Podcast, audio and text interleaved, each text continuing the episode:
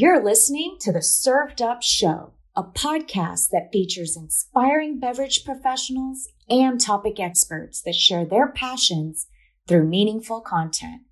Your hostesses, Bridget Albert, is best known as the Market Fresh Mixologist, an industry mentor with over 25 years of experience. And I'm Julie Milroy, best known for my passion for leading change and helping others grow in their careers. Grab a cocktail and sit back.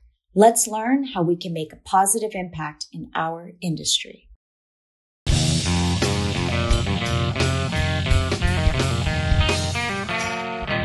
Hello, Served Up community. Julie here. On this episode, I'm thrilled to introduce you to Yanin San Luis, better known as Yanni. Yanni is CEO of the Win Woman, an expert in sales and negotiation, helping forward-thinking nonprofits and corporate foundations maximize revenue, impact, and effectiveness.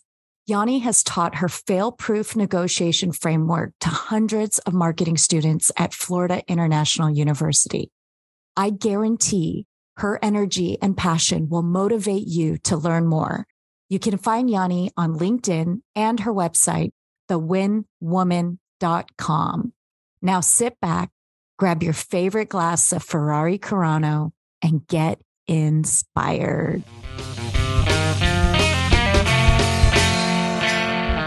Yanni, thank you for joining us today. I'm so excited to have you on Served Up.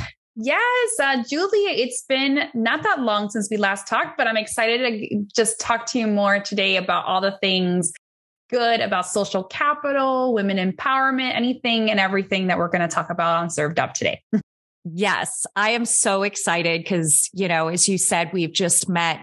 God, when did we meet? Like, I think it was a few weeks ago or a month ago, September. I know.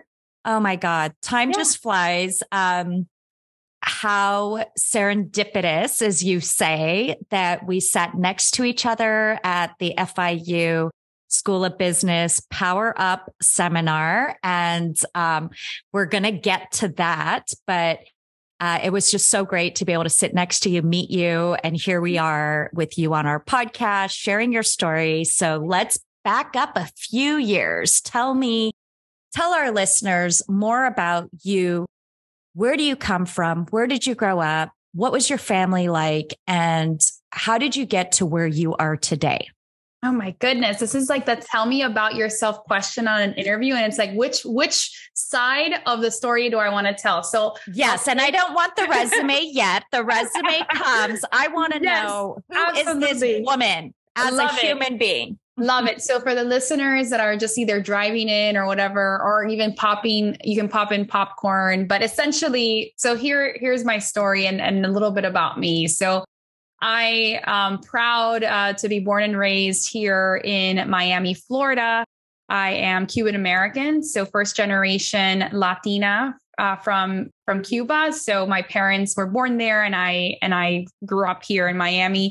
And my background and just the way that I grew up, I'm an only child, and all my first cousins are female. So I have a really interesting story of like when people tell me, you know, how did you grow up and what did that look like?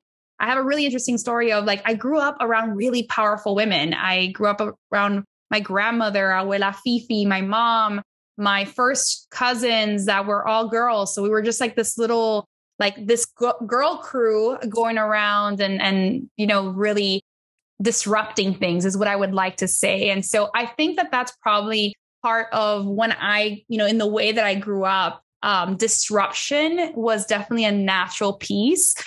We have this saying in Spanish that is, the saying in Spanish is, you know, calladita te ves más bonita. And that really essentially translates to when you are quiet, you're prettier. So it isn't saying silent. And I just didn't really subscribe to that. And I was really, as far as even going to church with my grandmother and things like that, I used to question, and I was curious. I was a curious kid. I'm still a curious adult, questioning things of why they were the way they were. I didn't really accept status quo. And so if I were to kind of just encapsulate my childhood and what has led me into my corporate, my even entrepreneurial journey, it's disruption and challenging status quo is at that foundation. And so that's just kind of like the story of what I'd like to share of, you know, who I am and how I've come to be, essentially. That's amazing. I love it. Disruption, you know, and I think we have that in similar because I grew up around a lot of women as well. You know, my mom, her sisters, my cousin, there were, you know, I have a brother and I have a couple, boy cousins, but it was really around a lot of strong women. And I think there's something to that. So that's great. Born and raised in Miami. You're still here. You're making lots of moves in South Florida. So what was school like for you? You know, and then as you went into kind of higher education, where did your passion come and what direction did that take you? You know, it's so interesting. School for me. So I am a, you know, just true public school girl. I went public school all the way from my elementary school years to middle to high to even college, Miami-Dade alumna, and then FIU alumna. So I'm very much like Miami true and true. And I love that. I go Miami-Dade public schools. Yes, I am very much like Miami true and true. And I have to say, it's so funny because my husband is a Miami implant. So he came and we actually met on a political campaign, and we can talk a lot about that if we'd like and go down that rabbit hole. But I will share with you, you know, he was born in DC. He's Puerto Rican and then grew up in Tampa. And I say this because there is the category of those Miamians who were born and raised and decided to come in. You know, a lot of us, I think I subscribe to me, you know, I subscribe to the philosophy in school where I love where I grew up.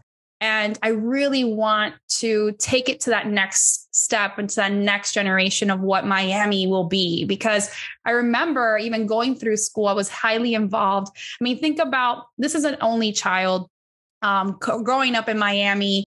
And if we want to start thinking about even like the connotations of the barriers, and not only that, but layer that into first generation, and then the expectations of like the immigrant story, right? And the legacy story. I think a lot of times what I was ingrained with, besides, you know, is legacy, is what, you know, the motivation to get up in the morning is, how am I going to be better than the me yesterday? But more importantly, how am I going to, like, my parents and my grandparents came to this country for betterment, to further, you know, what their children, what their grandchildren will be. So it's almost like they ran that race, they passed the baton, and now it's my turn to like take it as far as I go. And so I think the first generation story, and that's what I love about, you know, locals in Miami and what we are like, because it's that pride and that grit and that hunger of like, how are we going to, again, run fast and like, you know, run as fast as we can to accelerate where we can be so that the next generation, you know, here's your turn to do it. And so I think about like the way that I grew up in that regard. I think to me, I grew up in a very competitive environment in the sense of, and I loved competition. I mean, my dad used to instill in me right before we would go to dinner, like he would race me to the dining table for dinner. Like he would be like, all right, ready, set, go, 5, 4, 3, 2, 1. And then let's go. And it was this competitive spirit. I think that becomes of like the betterment of who we are. And so, you know, that's like the foundation of how I grew up. And then, you know, in school, I didn't really know, you know, if you told me how many times I wanted to go into different directions. At one point, I wanted to do marine biology. At one other point, I was like, I'm going to be a pediatric cardiologist. It was like this whole myriad of things. And then what I really enjoy, and I think I really figured it out, Julie, and what I really loved to do was really, frankly, run my mouth, talk, and close deals. So those are the two things that I found out that I'd love to do. So my undergrad was really focused on, I was on the debate team in college and in high school and all these kind of, I was involved in extracurriculars and all the things, but talking, making my point, being like, that was appealing to me. And then I took a natural phase into sales. So sales and the way that, you know, what closing deals was like, brokering and forming relationships. Like, that's what I love to do. I loved connecting people. I loved connecting the dots. I loved taking complex things and simplifying them. Right. So those were like the passions I ended up kind of going into. I majored in college in political science and women's studies. And then I went into, you know, worked in corporate for a while before I went back to get my professional MBA, and, you know, ended up graduating with my MBA and ended up like just going into that business side of what I'd like to do. So that's kind of a little bit about what my foundation was, and then evolvement of my, of my career. Yeah. That is so great. I mean, I just love everything you're saying, you know, I mean, first, you know, it's just that recognition to the public school system, right? Mm-hmm. I mean, I think that's so important. My son is now, you know, for the last 2 years, this is his second years in public school. We kept him in, he was in private school up until 5th grade. And it was something we knew we wanted to transition him into. And it's been just one of the best experiences for us, and getting involved. And, you know, he's now student representative for the 6th grade. So I love that you're saying that you were involved in all those different things, because that just reinforces, you know, I think having that great experience while you're in school is so important.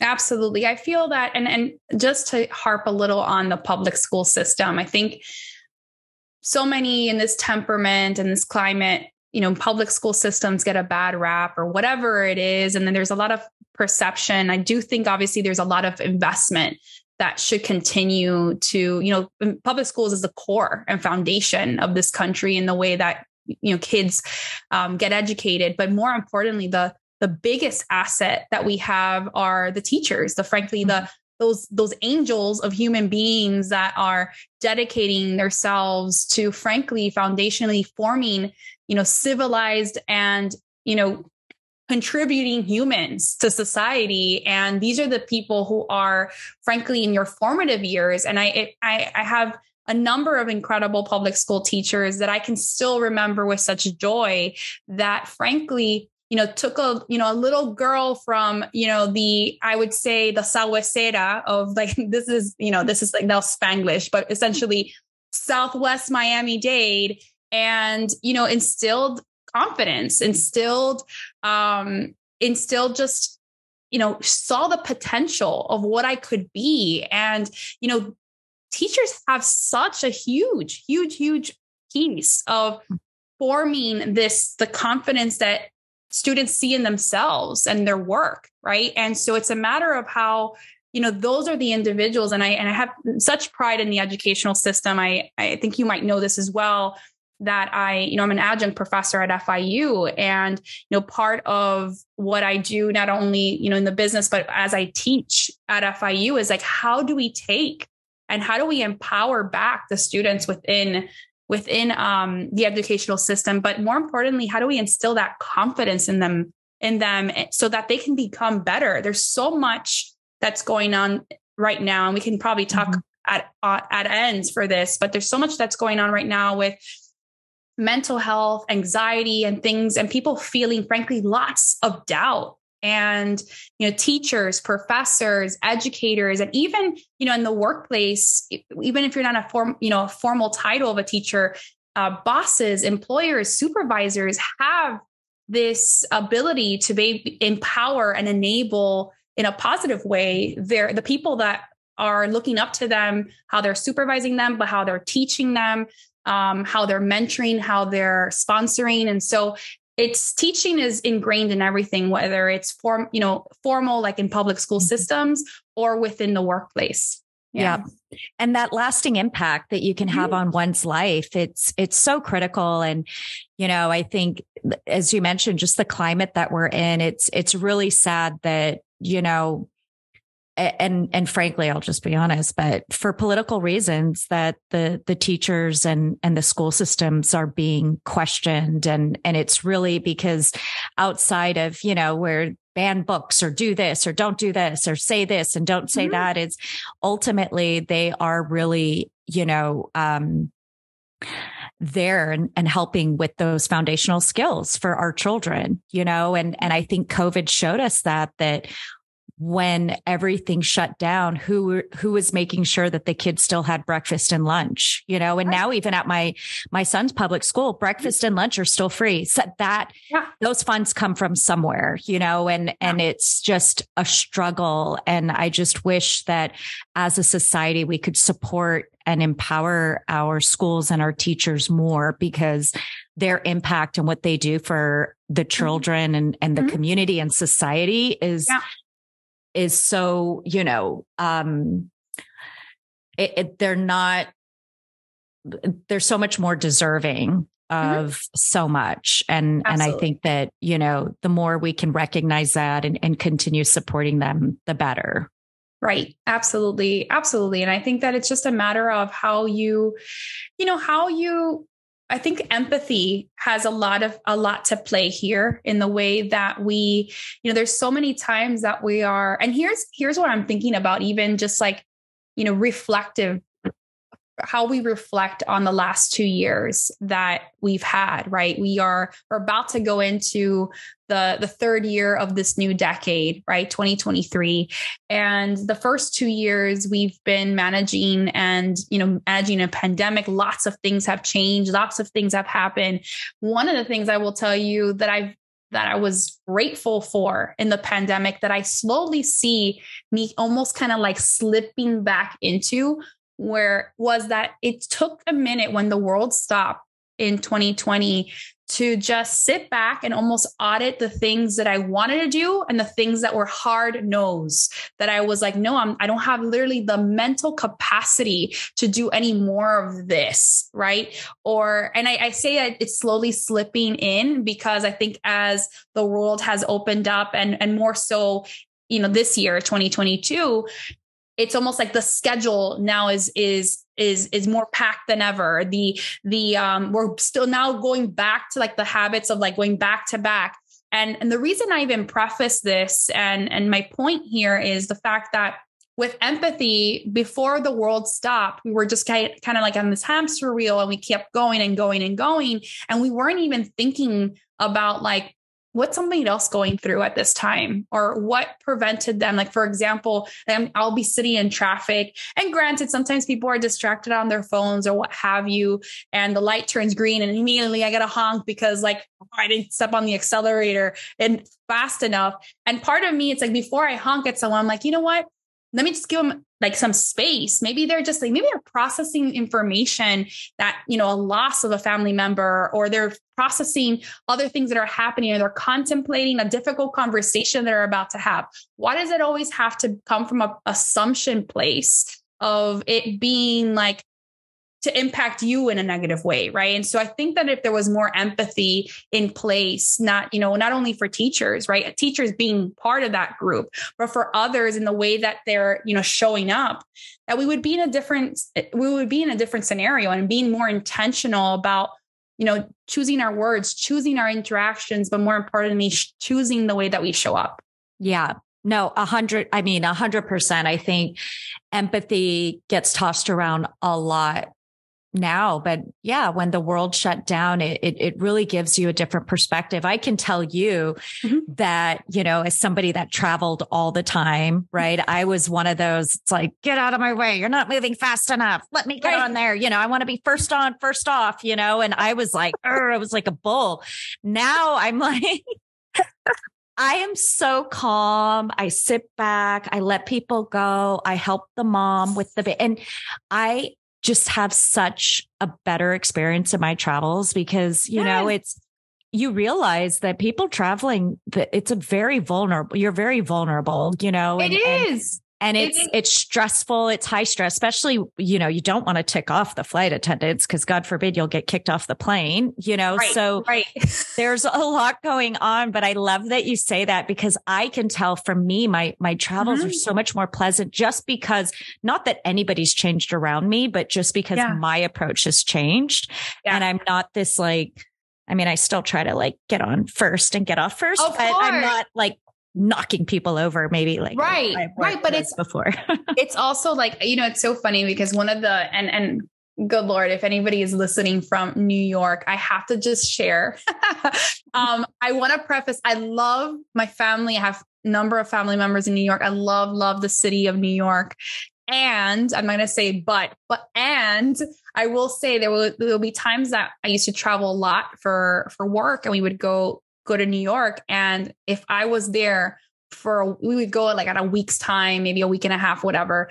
And if I was there for a week, at the beginning of the week, if you were to evaluate my mental state and just like my aggressiveness, it would be one side of the equation versus at the end of the week where I was just like, I had no tolerance. I had zero, like my barometer broke. And I had no tolerance after that piece. So it's almost like, how do you know what it is? It's so funny. I'll tell you, I had a good friend yesterday. I'm part of this, women's group, this, National Association of Women Business Owners, where I'm co-president of right now. Mm-hmm.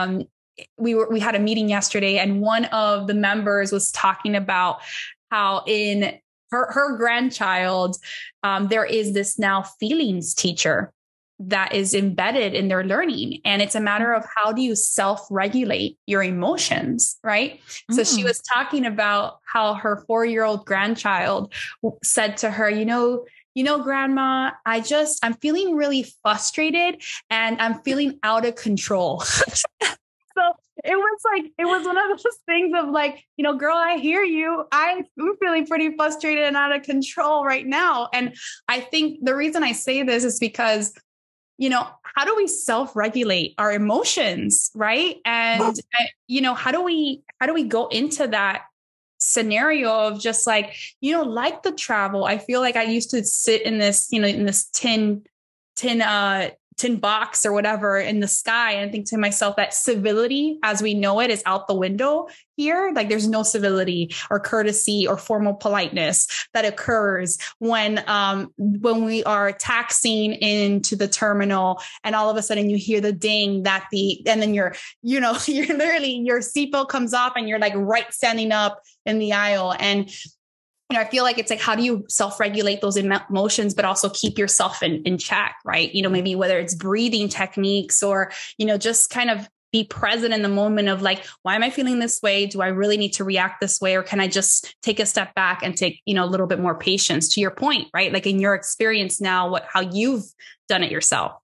Yeah. I think that's really important is being aware of what is it that we're feeling, right? And it's okay to feel frustrated or impatient or, but at least recognizing that, mm-hmm. and then you can make those adjustments. Mm-hmm, mm-hmm. I love that she said that. I think I need to be a little bit more open with how I'm feeling.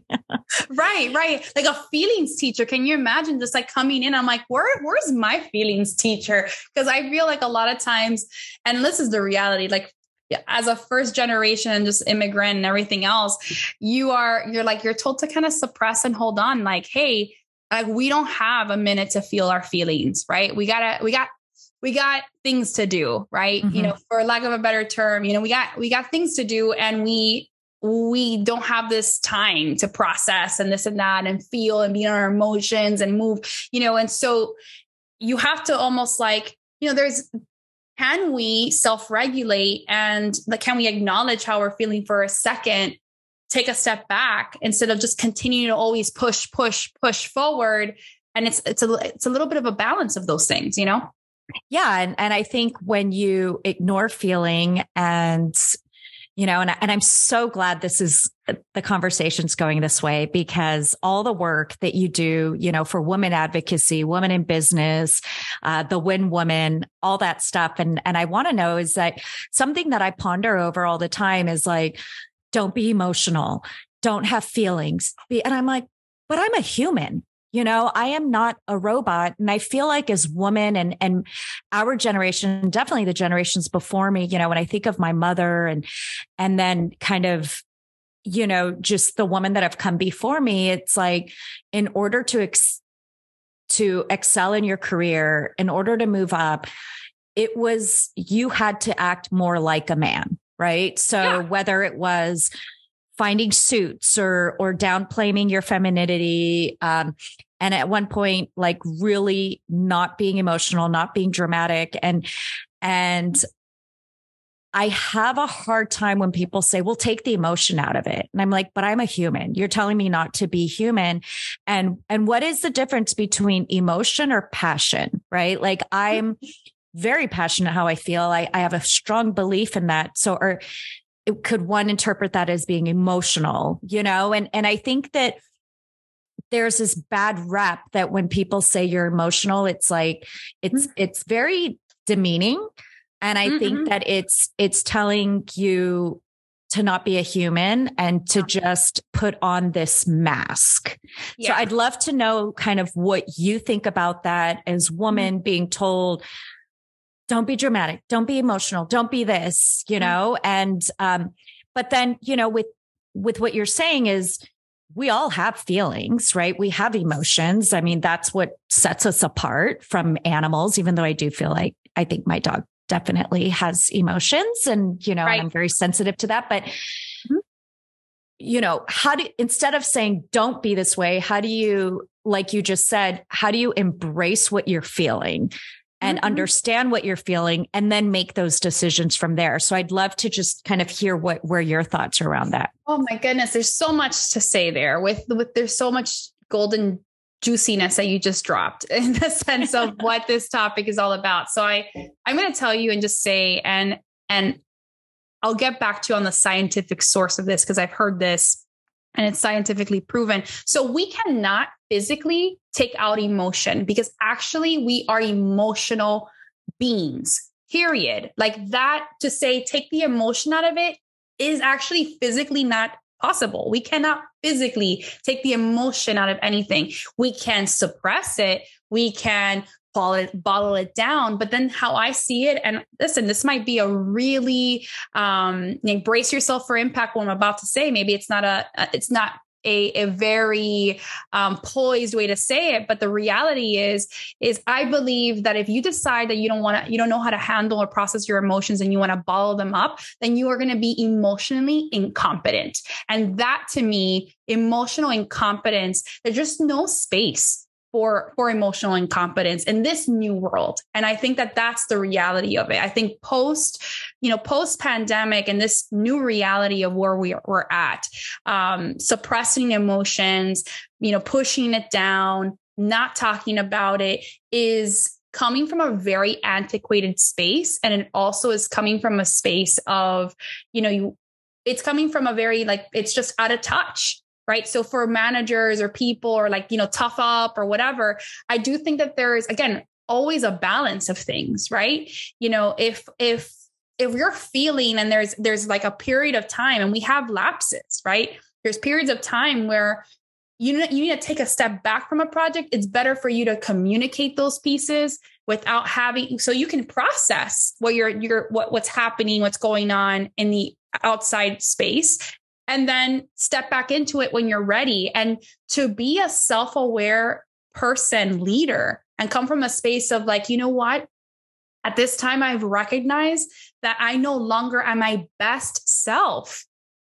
If I continue to push myself in this way, I'm going to take a step back for a second. I'm going to empower you to take the lead on this, and I'll return. Give me a day, or give me an hour, or give me whatever it is. I will tell you also, like, the line of thinking that I'm processing as you're sharing this too, is the fact that, you know, I struggle with this day in and day out, right? It's almost like I'm on this treasure hunt, or like, it's like the holy grail. And for me, I think everybody has their own holy grail of what they're looking for, right? But for me, the holy grail of what I've always been really fascinated to digest, dissect, and see patterns in is, like, these highly successful people, right? These major CEOs, ultra unicorn businesses, billionaires, whatever it is, like the Oprah Winfrey, to name all the people that you want to name. You probably have a person that you look up to. And those of you who are listening, those of you who are looking up to someone, right? Part of me, I've always, my holy grail of like, I want to find out the secret formula of what is it like, what's their routine look like? How are they waking up? Like wake up at 5 o'clock in the morning. And this is what we're doing. We're meditating. Like, you know, I'm going to tell you, this is exactly what my process is. I wake up every day at 4:30 in the morning, right? It's just naturally my rhythm of like that. That's just, I don't have an alarm. That's just naturally how I wake up. And there was a period of time that I was in this pattern, right? Where I was like, all right, I wake up, I meditate, I pray, I journal, I exercise, I read. Like, it was like a matter of like, it was almost formulaic because this is what successful people do, right? This is like get up in the morning, do all these kind of things. And then the pandemic hit and I was like, and I started doing it. And then I'm just a natural, again, disruptor, right? Of the status quo and everything else. And I rebelled.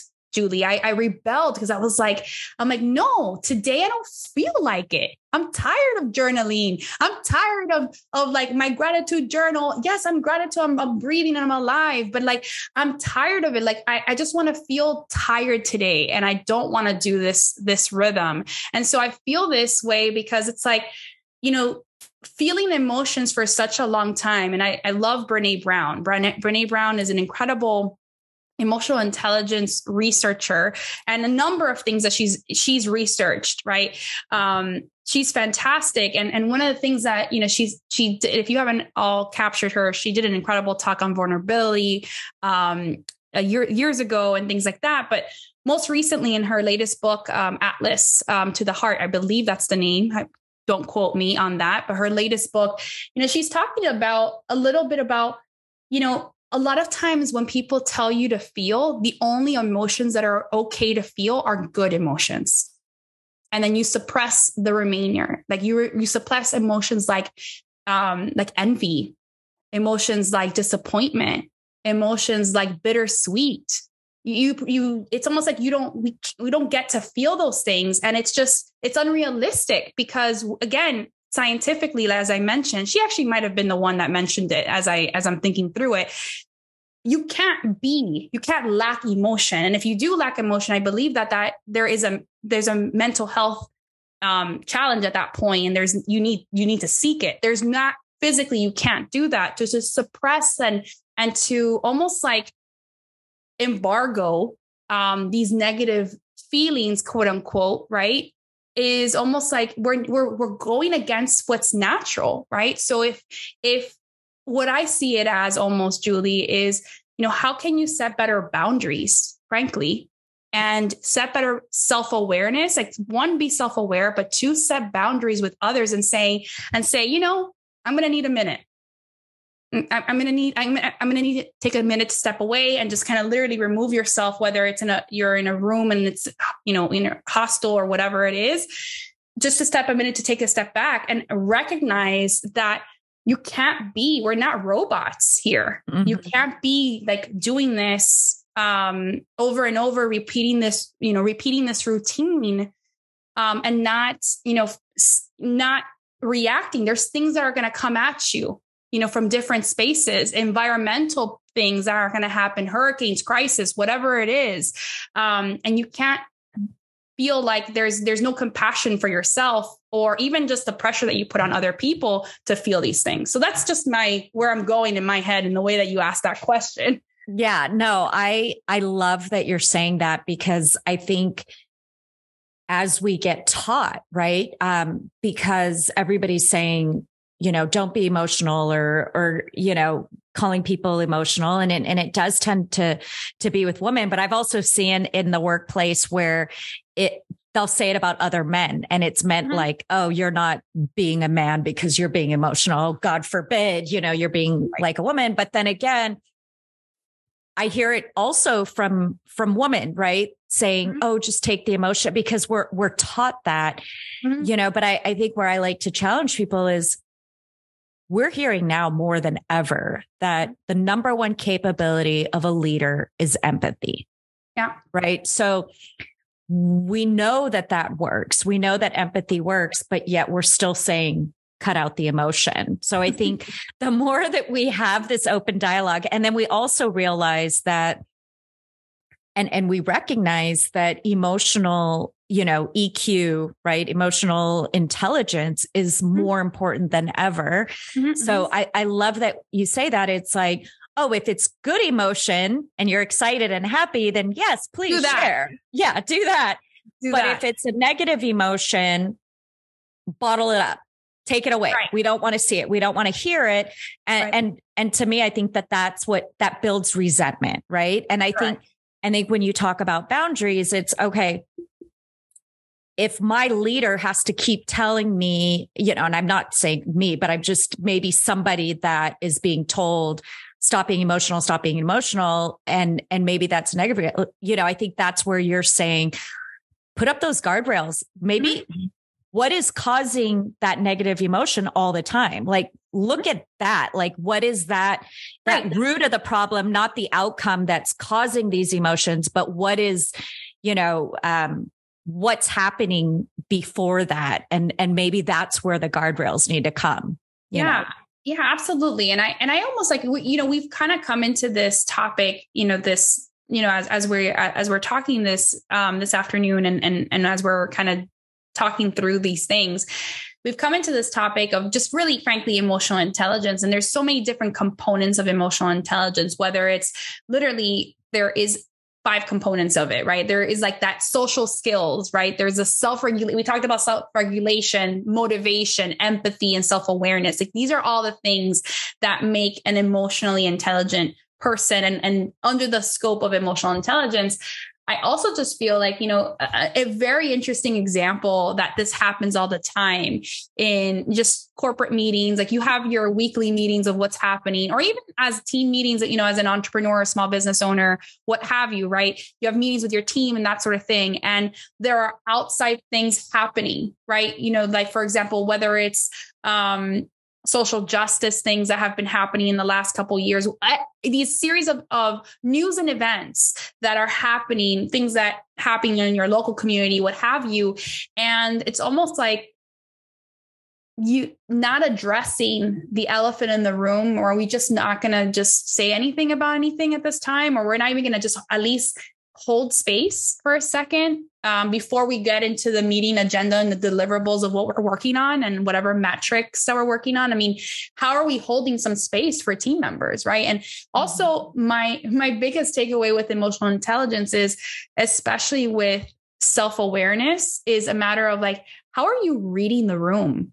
How are you coming into situations, whether environments? We all feel it. I don't know if I'm sure you have felt it at one point or another. People who are listening to this later on have felt where, that when you walk into a room, like if it's like, ooh, it's really heavy. It's like, you can feel like you can literally feel that you can say, oh, people are, it's like, it's negative or excitement. Like you can read the room in those like opposite ends of the spectrum, but how are we consistently reading the room? Like in the way that engagement happens, right? How are we reading the room when we feel like, we talk about the fact that right now it's been happening for years. It's not right now. They just decided to coin it, but this quiet quitting that's happening, right? Mm-hmm. It's been happening for years. People have just taken a step back, and quiet quitting is just literally people are burnt out and they're just like, I'm done. Right. So this is what happens. You don't quiet quit when you start a job and you're excited about this new job. You start quiet quitting because you're burned out, and that's what ends up happening.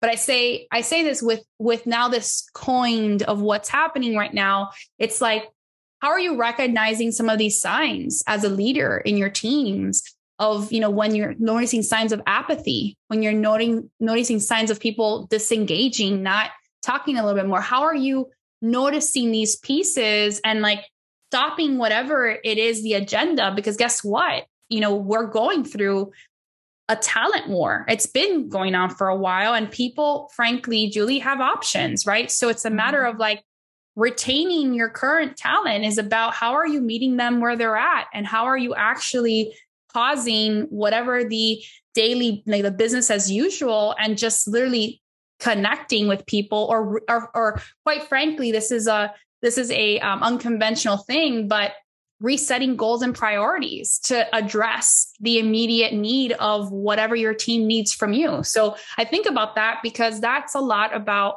you know, being emotionally intelligent to be able to, again, pivot those ways. Yeah. Exactly. I mean, as you know, there's so much going on, right? I mean, we come out of COVID, working from home, back to the office, more and more, you know, people going to the office. So it's like, okay, we're all here. Now what?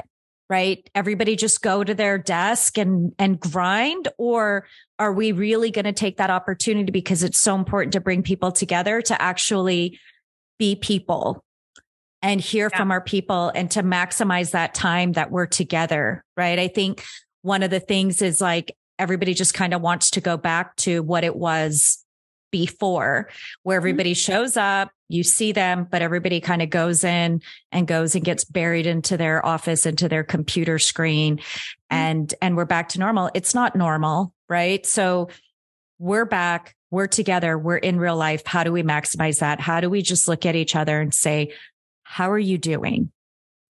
Yeah. What is going on? How can I help you? How can I help you thrive? How can I inspire you to want to put your best foot forward and to be excited about the work that you do and the contribution?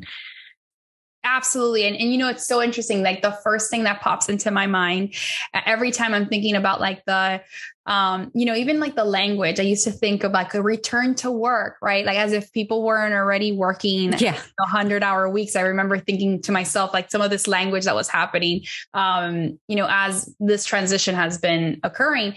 But you know what, I'm going to just share with you, my initial impressions of the reason why sometimes managers and corporations want to return to normal is because you actually have to make an effort to build a relationship with your team in this new environment. So normal would be, oh, it's easy for everybody to come here, come to me.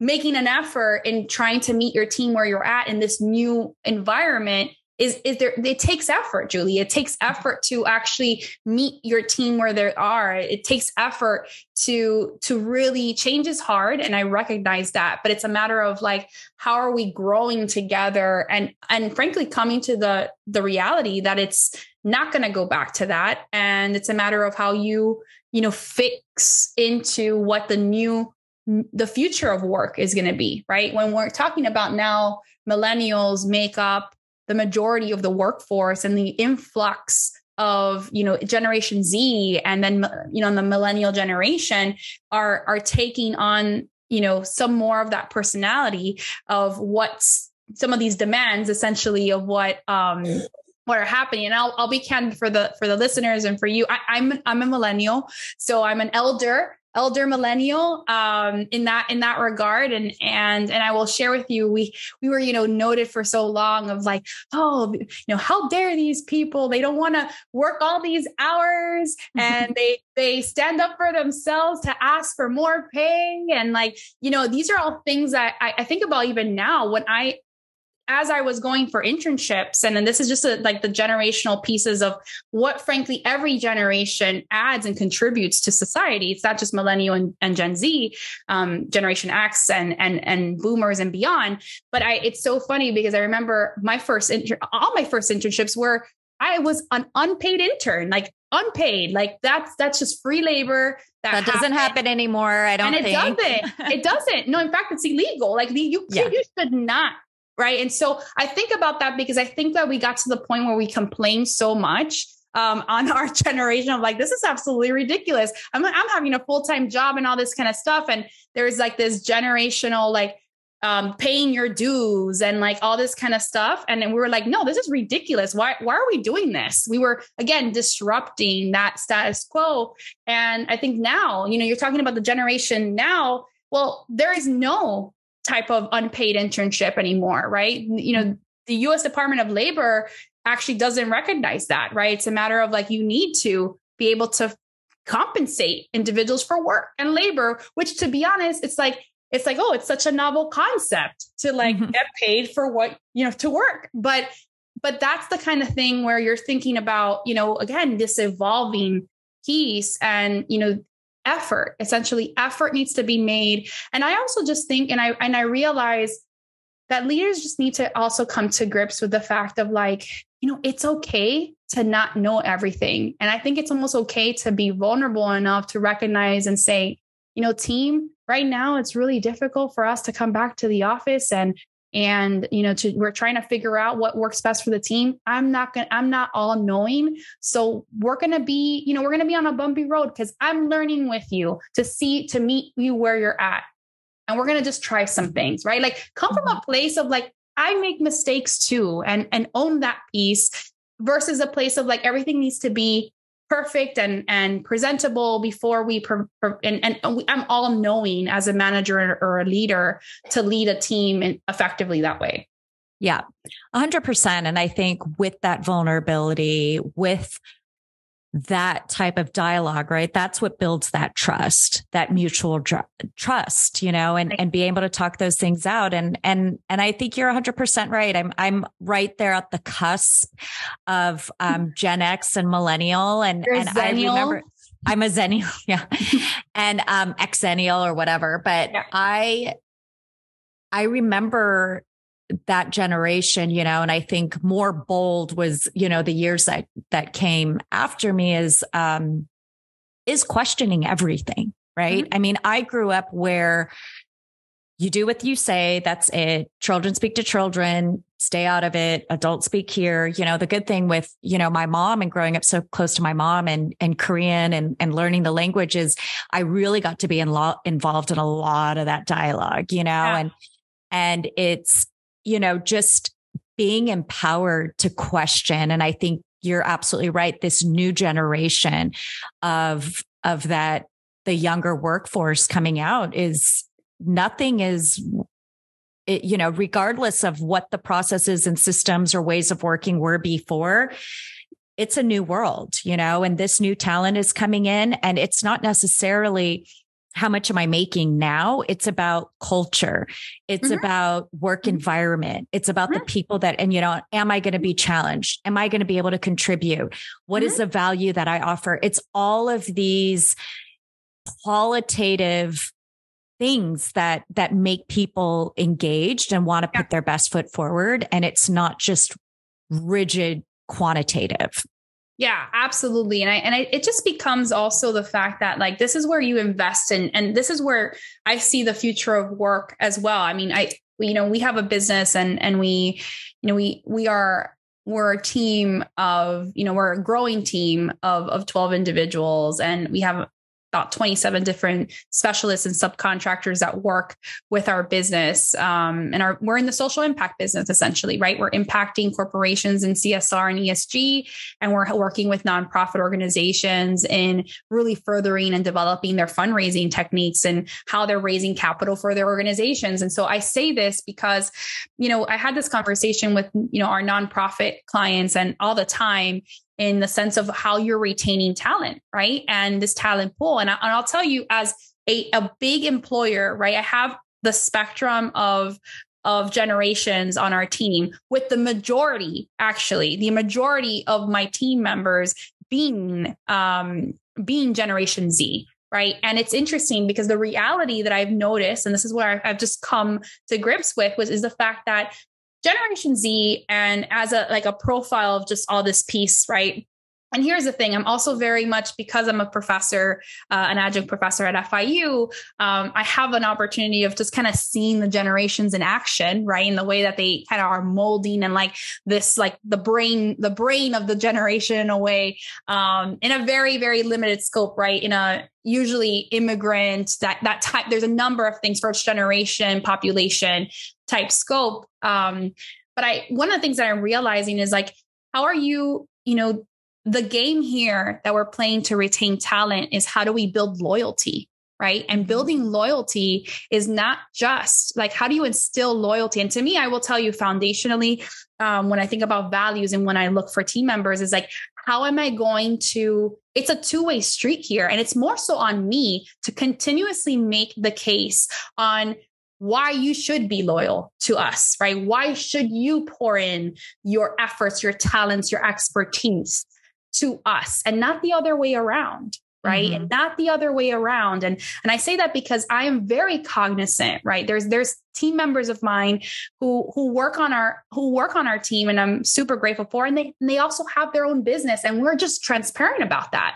And it's a matter of like, asking those questions like, hey, how's it going for your business here? And I just saw somebody that I want to connect you to and refer you to, and like building that ecosystem of like, it doesn't need to be in this box of mm-hmm. This is just the only role that you play in your life is the work that you're doing for me. Whereas there's so many different hats that my team plays, whether they're mothers, whether they're parents, whether they're daughters, their siblings, they're business owners, they're also here. Like there's so many different roles and labels and things that they play. I say roles, not labels, but roles that they play. And it's almost like, how can we meet them at those roles? And frankly, just have an open, transparent conversation, because a lot of times, you know, the workplace, and I say pre-pandemic, because I do think it's that pre-pandemic, it was like this assumption of like, well, this is your end all be all. And mm-hmm. from, you know, I know we're both sales gals, right? We come from mm-hmm. that industry where it's very cutthroat, frankly, mm-hmm. cutthroat. You're as good as your last sale. That's exactly it. You're good as your last sale. What have you done for me lately? Right? Like we almost don't even celebrate, our wins long enough, right? We close mm-hmm. a big account and then we're moving on to the next one. Right. Even from that space, you have to kind of come from the place of like, pausing and just, you're just thinking, taking inventory of, okay, like, yes, you're not just this, right? And I say that because in that industry, in that space, and for those sales gals and sales gentlemen that are also living in there, sales, right? This industry is a 24/7, 365 job, because I know that if a client called me or an account called me or a donor when I was raising money called me, on a Saturday night at 8 p.m. and I know that I was going to solicit them for a gift, or I know that was going to close them. I was going to pick up the phone. There was no mm-hmm. boundaries. There was no anything. And it was a matter of just like, you got to set the pace as the leader of those teams and as a leader in those industries and saying, no, guys, come on, let's shut off the phones, or, hey, no calls over the weekend or the holidays, but you're sending out emails at 11 p.m. at night. And of course, there's anxiety that comes on that. Like you mm-hmm. can simply send that schedule to send that email to go out tomorrow morning at 8 at a mm-hmm. reasonable time. Like we have scheduling systems now. There's no excuse here to kind of create this corporate or even business type anxiety to have this, like, people need to respond now, right? And that's the type of piece that we have to start thinking through, how we're leading teams these days. Yeah.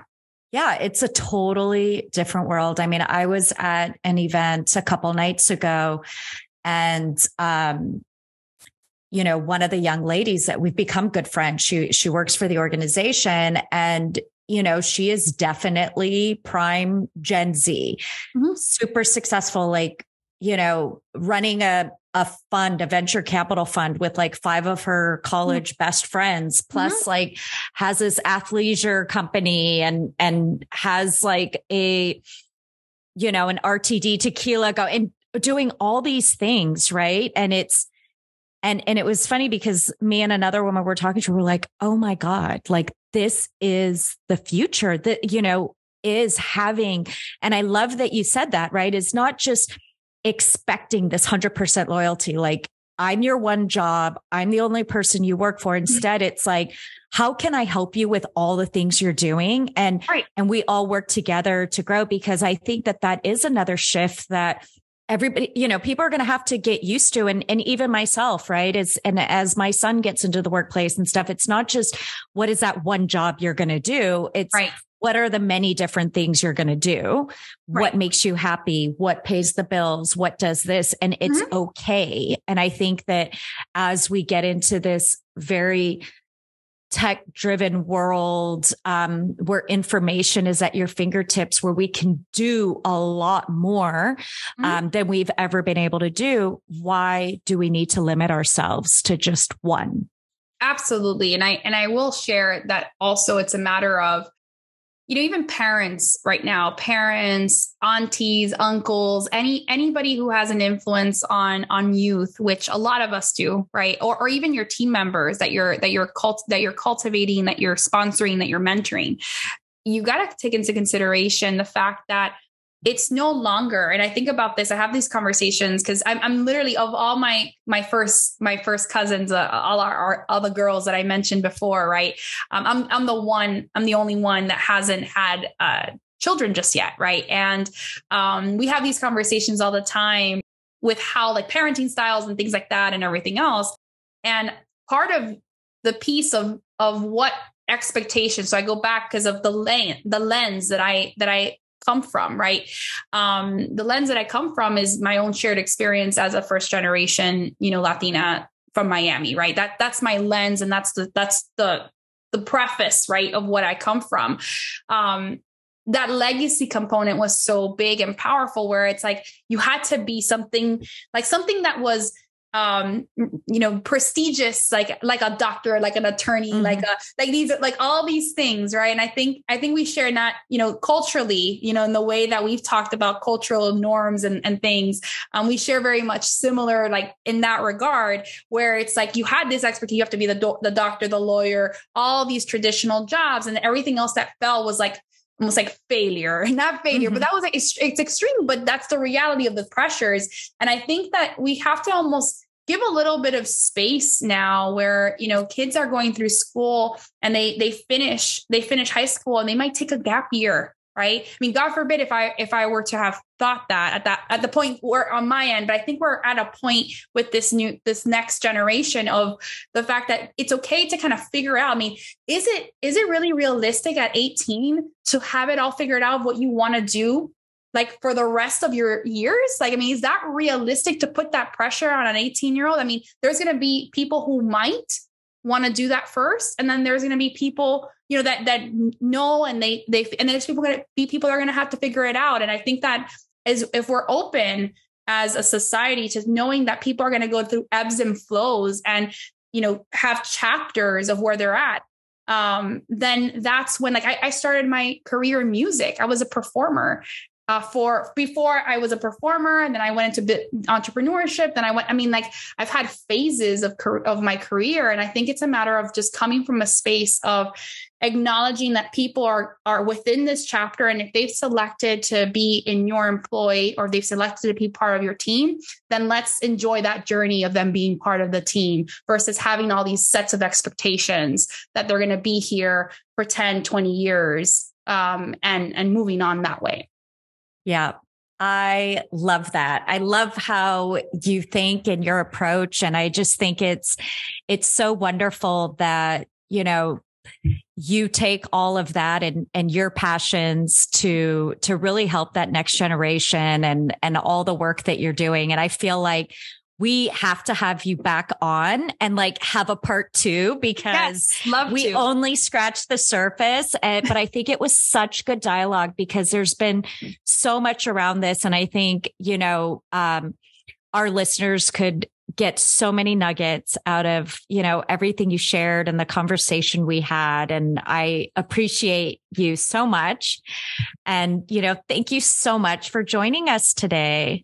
I appreciate you, Julie. I think that it's been such a great conversation, and thank you for having me here. Thanks for listening. Served Up is brought to you by Southern Glazers Wine and Spirits. Produced by Zunu.online. Music by We Killed the Lion can be found on Spotify. Make sure to subscribe to be notified of future Served Up episodes. Cheers.